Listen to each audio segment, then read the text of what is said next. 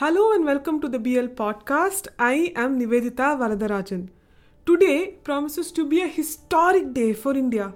ISRO, the Indian Space Agency, will launch Chandrayaan 3 today.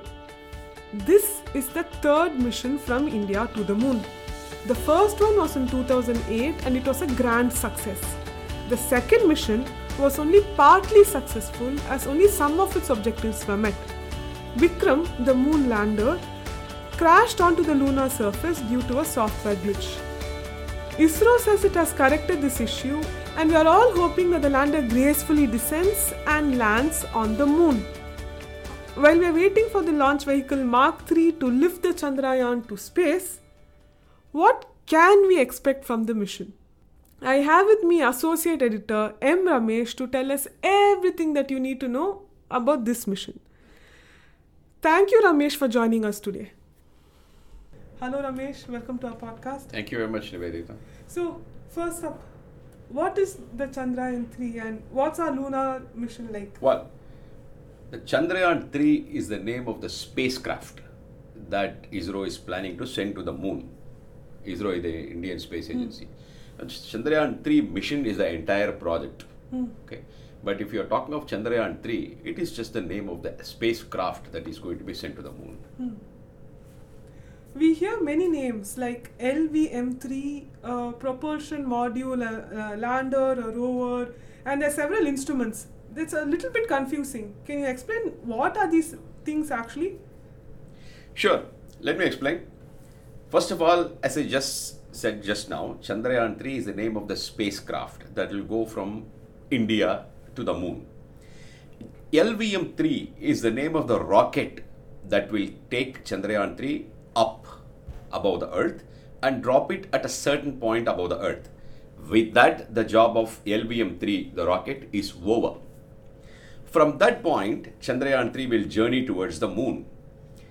Chandrayaan 3 uh, consists mainly of two parts the propulsion module and the land rover module.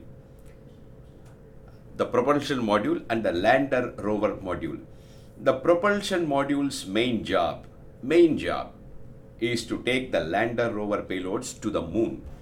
You can think of the propulsion module as a truck and the lander rover payload as the cargo.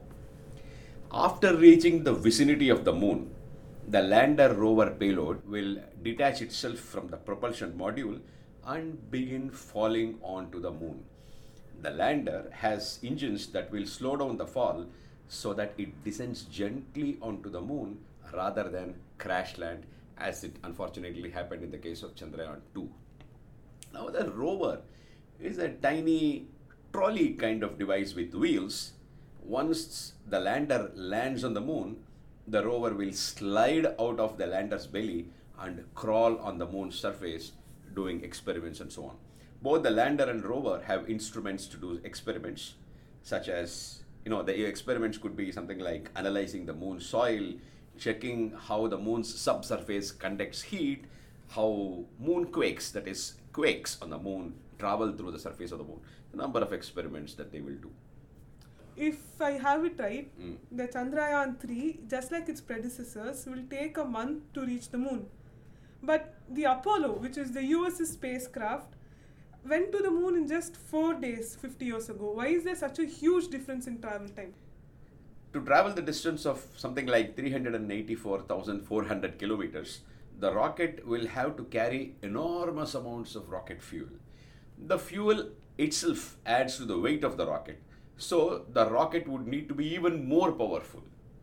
Now, all this means the rocket will have to be very, very big, much, much bigger than the LVM 3 that is proposed to take, you know, that will take uh, Chandrayaan 3 up there. To give you, you since you mentioned uh, Apollo missions, the Saturn V rocket, Saturn V, the name of the rocket that took Apollo 11 to the moon in 1969, stood 363 feet tall. The LVM 3 is 142 feet tall. You can we can build big rockets, but big rockets are very expensive. Besides, there is no urgency to reach the moon. There is no need for the Chandrayaan 3 to reach the moon so fast and spend a lot of money for that purpose. So that is why the Chandrayaan 3 takes a route that makes use of the gravity of the Earth to sling itself towards the moon. That's the answer to your question. So basically, because if you make a big rocket, it will be way more expensive. Yes, And yeah. Chandrayaan 3 is basically built on a shoestring budget compared to the Yes, others. yes. We'll talk about budgets later. Yes, but you are right, basically. Yes. Mhm. So, this uh, spacecraft will circle the Earth many times before it goes to the moon. And then it will circle the moon many times before the lander detach itself Exactly. and it goes down to the surface of the moon. Yes. Why is it taking this route? Well, the route may look a little peculiar because, first of all, this our spacecraft Chandrayaan 3, you know, does several circles, loops, if you will, around the Earth, and then goes to the moon, and then does several circles there. Now, let me take you back to your high school physics. If you remember Kepler's laws from your high school physics, basically what it means is the farther an object approaches the Earth from, the higher is its velocity. Higher is the velocity it acquires as it comes closer to the Earth. Now, if you remember this Kepler's second law, it says the line that connects the object, the satellite, and the Earth sweeps equal areas in equal intervals of time. What it basically means is, as the spacecraft or satellite, whichever it is which is circling the Earth, approaches the Earth from a distance, it acquires higher velocity as it goes around the Earth, as it comes close to the Earth. So that is the farther it comes from, the higher its velocity will be when it approaches the Earth. Now we want to make use of we want to make use of this particular property to get Chandrayaan 3 enough velocity to shoot off to the moon. Now, so here is the thing. After the LVM 3 rocket puts it above the Earth, the Chandrayaan 3 will start circling the Earth on its own in an elliptical orbit, elliptical path. When it reaches the far, farthest point, engineers on the ground will nudge it slightly to change the direction a little bit. So when it reaches the farthest point on that first loop, engineers on the ground will nudge it slightly to change this change its direction a little so that its next loop is a little bigger than the first one. So when the spacecraft approaches the Earth on its second loop, it will acquire a higher velocity than the first. Again, when it reaches the farthest point, by the way, this farthest point is called apogee and the nearest point to the Earth is called perigee. So when it reaches the farthest point, our engineers will once again change the direction a little so that the third loop, on the third loop, the spacecraft acquires even more velocity as it approaches the Earth. The whole idea is to give Chandrayaan impart Chandrayaan higher velocity. So after it has done about five, six rounds, five, six loops, orbits, it would have acquired enough velocity to sling itself, shoot off towards the moon. Now, once it reaches the moon, the reverse will happen. Loop by loop, the spacecraft will get closer to the moon. And when it is about 100 meters, uh, when, it, when it's about 100 kilometers from the moon's surface, the lander will detach itself and begin its descent onto the moon. So, can you tell us a little bit about the descending process? Yeah, no, the, the lander, when it detaches, it because of the gravity of the moon, it begins to fall. Mm-hmm. It's a free fall. Mm-hmm. But then the lander is equipped with four thrusters. Mm-hmm. Thrusters are engines, basically. Engines with nozzles. So these, these four thrusters provide it a reverse thrust, which actually slows down the descent. So the the rover, the sorry, so the lander instead of falling very quickly, starts descending gently. It is calculated that just before the touchdown, it should be traveling at a speed of two meters per second. Okay. In the case of Chandrayaan 2, if you remember, uh, unfortunately because of a software glitch, one of the thrusters did not work properly, and therefore the Chandrayaan 2 lander crashed at a speed of 58 meters per second. The idea is to get it down to 2 meters per second. Hopefully, this time it will happen like that. So, when we look at other space missions, like the Curiosity Of for, Mars. of Mars, for example, they if they use the parachute model and slowly glide down. Why Yes. are we not doing the same here? Uh, that is because the Mars has an atmosphere where the Moon doesn't. Mars has an atmosphere which is very, very thin. the atmospheric pressure, uh, the atmospheric pressure on the Mars, the Martian atmospheric pressure is about 1% or so of the Earth's atmospheric pressure. Mm-hmm. It is such a thin atmosphere, but still there is an atmosphere. Something is there. Mm-hmm. something is there. There is an air there. And uh, the, the atmosphere, by the way, is made of carbon dioxide. Here, as we know, it is 79, 78% nitrogen, 21% oxygen, the rest of it is all the other gases. But up there in Mars, there's only one thing, predominantly carbon dioxide. And that atmosphere is just 1% of Earth's. But nevertheless, there is an atmosphere, there is an air to provide what is called the drag. Not the friction it's called the drag. You need to put some air under the parachute to slow it down. So it can happen there. But the moon doesn't have any atmosphere.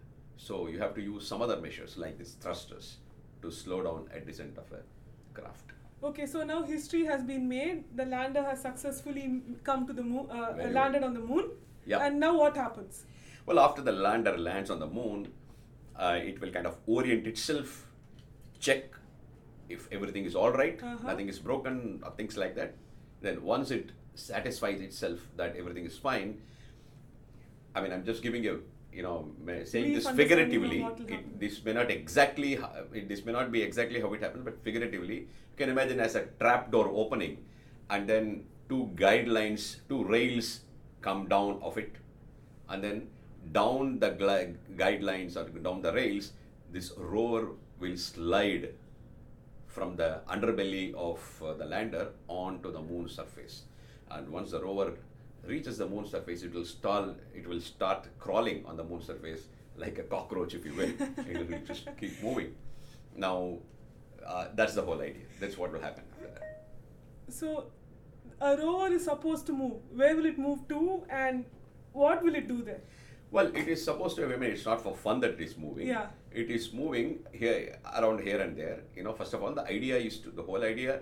By the way, the main objective of the mission is not the experiments that the missions the mission does. Yeah. You know, it's not the experiment the rover does or the lander does.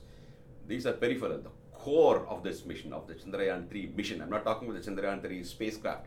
The Chandrayaan 3 mission's core objective is to demonstrate or learn, if you will, how to soft land an object onto the moon and how to get a rover crawling on that. So once the rover gets down and starts crawling, we can declare practically declare the mission a success.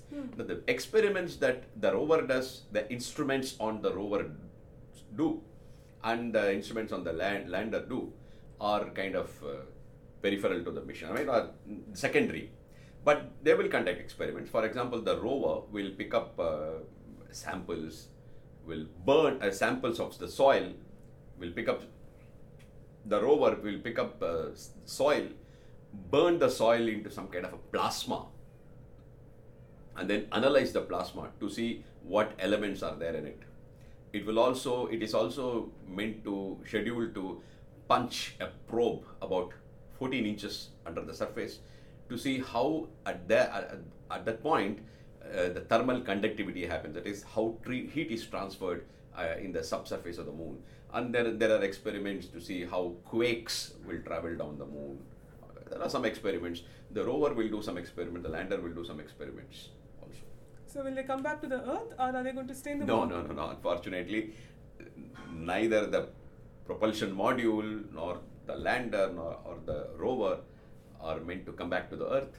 They were there forever, unless, of course, I mean, you can imagine at some future date, some back, yeah. astronaut, an astronaut goes there and picks it up, maybe as a souvenir and brings it back. Unless something like that happens, they are, none of these is going to come back. I hope they don't touch it because the first space astronaut's photo is also still there, the, right? the image or the footprint is no, still no, there. there's a photo there Yeah. also, right? Yeah, the of photos, of yeah. a person and his family. Oh, I forgot the astronaut's name.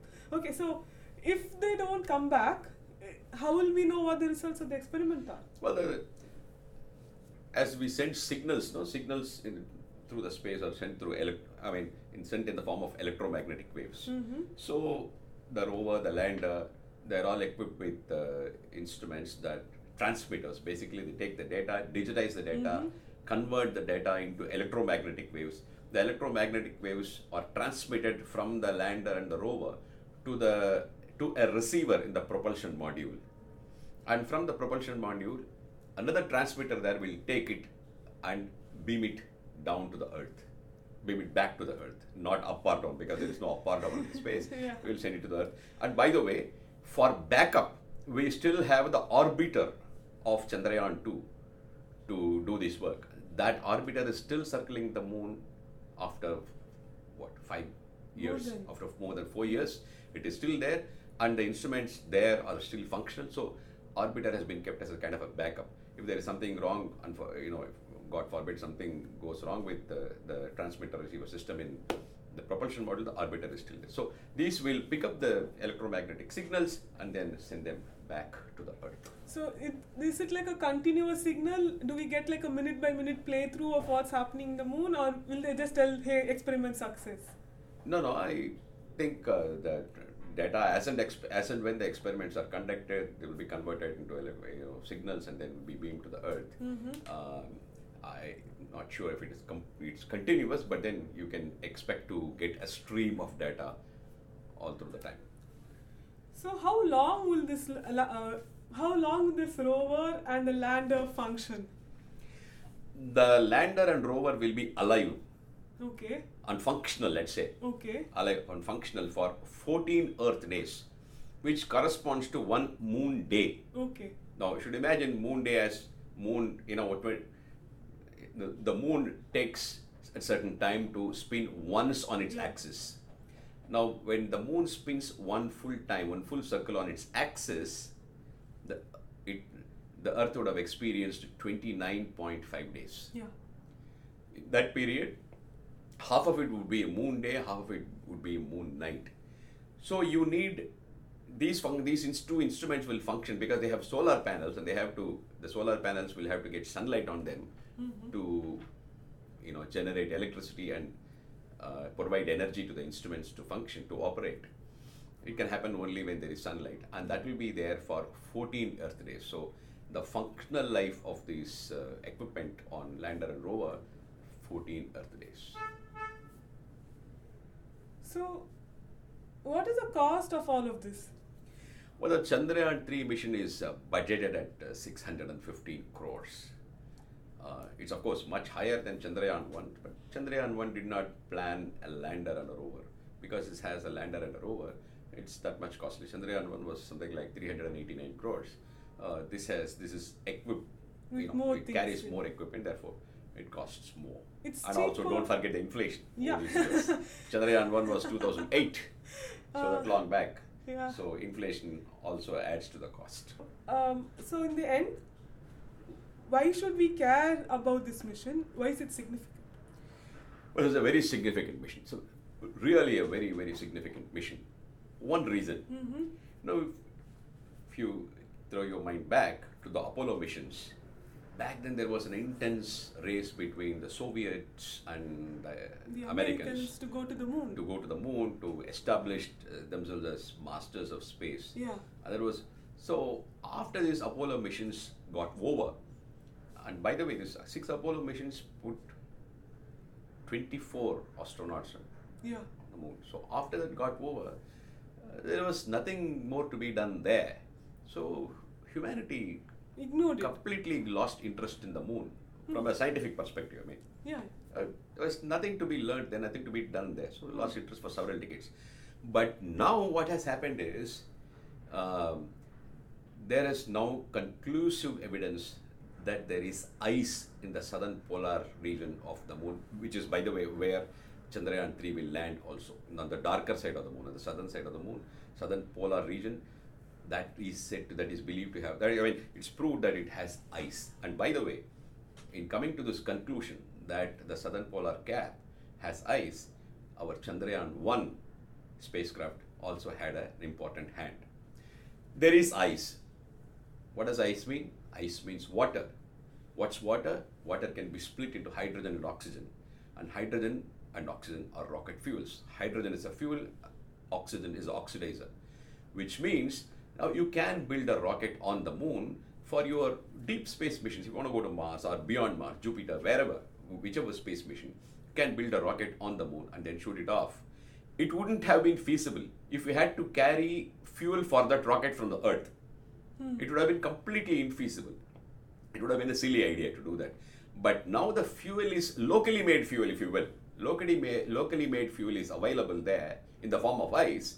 Now we can build a rocket and then send it off the moon. So everybody is now the world's interest is kind of killed the moon. There are several countries who are wanting to go to the moon. The US is there, the Russians are there, Chinese, Japanese. Not only that, UAE is uh, said to interested. Several, six or seven countries are wanting to go to the moon. And we are already a spacefaring nation. Here is an opportunity for us to kind of establish sort of a leadership role. We have to claim our that, if we successfully land this time, India will be only the fourth country in the world to achieve a soft landing on the moon after the United States, the Soviets, or Russia, if you will, and China. So that's the significance of this mission. So, on that note, on the dream to go to infinity and beyond, let's end this podcast. Thank, Thank you, you. Ramesh, for joining us. Thank you very much.